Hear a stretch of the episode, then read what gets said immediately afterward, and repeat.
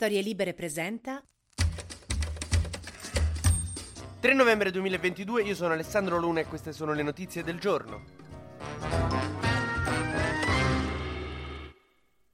Vi ricordate appena arrivati al liceo i professori che vi sembravano tutti enormi e soprattutto cattivissimi e severissimi? Poi piano piano, mentre l'anno andava avanti, ti iniziavi a rendere conto che tra di loro un casinista c'era, quello che ti avrebbe suggerito alla maturità, quello con cui ti saresti fumato le sigarette in cortile e ubriacato nei viaggi di istruzione. È una legge scientifica, in ogni gruppo docente un casinista ci sta. E anche in questo governo, che è un po' il nostro gruppo docente, abbiamo capito chi sarà il casinista di questi 5 anni. Berlusconi. Già durante la formazione del governo ne ha combinate di cotte e di crude. E Forza Italia ha fatto venire fuori la sua anima casinista anche in occasione di questa legge contro i rave, che in realtà non è una legge contro i rave, è una legge contro tutte le riunioni di più di 50 persone che spaventano un magistrato. Quindi basta che ci sia una riunione di 50 persone in cui c'è sta l'ex moglie di un magistrato, quello dice rave e vi arresta tutti. Forza Italia sta facendo infatti pressione all'interno del Consiglio dei Ministri per abbassare la pena di questo nuovo reato da 6 a 4 anni in modo che la polizia non possa intercettare le persone, entrare nei vostri telefoni, nelle vostre chat. In particolare Tajani preme molto per questa cosa, ma è la linea di tutta Forza Italia. E anche Berlusconi, io immagino che comunque i rave li rispetti, perché comunque non si discriminano i posti dove si scopa.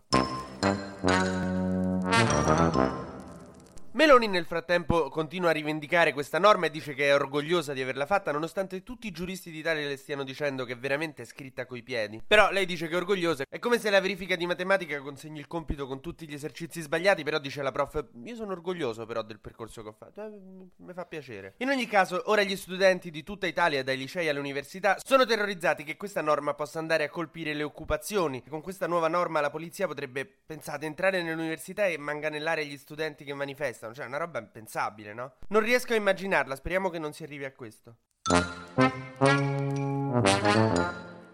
Giorgia Meloni intanto ci ha tenuto a rassicurarli, ha detto loro che questa norma non colpirà loro, non colpirà la libertà di espressione, però mi ricorda un po' mia madre che mi diceva vieni qua, non ti succede niente. E soprattutto Meloni ha ribadito che ognuno potrà esprimere liberamente la propria opinione, da casa sua, da solo, con forse 2 amici, già 3 diventa un po' assembramento. Comunque quanto fa ride che quella che tuonava contro l'anti-assembramento di Conte adesso mette il limite a 50 persone negli spazi, fa ride. Torna il problema migranti, c'è una nave, la Humanity, che è una nave ONG, che sta a largo delle coste dell'Italia e cerca di attraccare a qualche porto, ma il governo Meloni chiaramente non vuole. La nave è tedesca e la Germania ha detto che dobbiamo farli sbarcare, ma il governo temporeggia e cerca di capire com'è la situazione. Sembra di tornare veramente al 2018. Nel frattempo il ministro del turismo Sant'Anché è stata indagata per debiti e conti falsi. Lei dice vogliono infangarmi e avete presente quanto costa sta pelliccia? Il fango poi non va via. Mentre per darvi l'idea di quanto ieri in realtà non sia successo un cacchio, nelle redazioni dei giornali la notizia bomba è stata che Letizia Moratti, ex assessore alla salute nella regione Lombardia,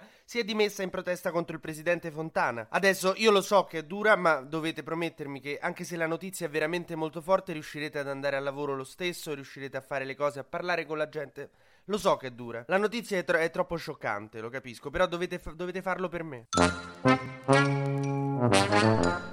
Nel frattempo D'Alema sta spingendo il PD a mettersi con Conte come mia nonna spinge perché io mi metta con sta ragazza che ho conosciuto anni fa al mare, che a lei gli stava tanto simpatica, ma io no, a me non mi piace quella. Il Papa dice che la gente cerca le risposte più davanti a Google che davanti al crocifisso, e lo so Santo Padre, però io mi vergogno un po' a chiedere al crocifisso qual è un meccanico in zona, mi sembra anche blasfemo.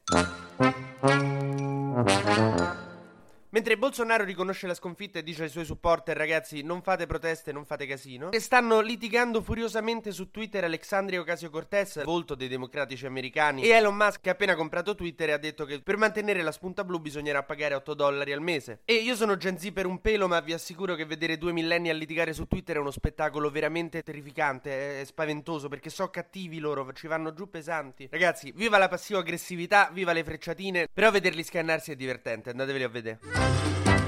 Tg Luna torna domani mattina, sempre tra le 12 e le 13, su StorieLibere.fm.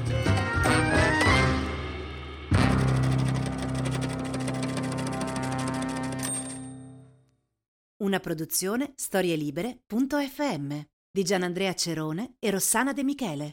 Coordinamento editoriale Guido Guenci.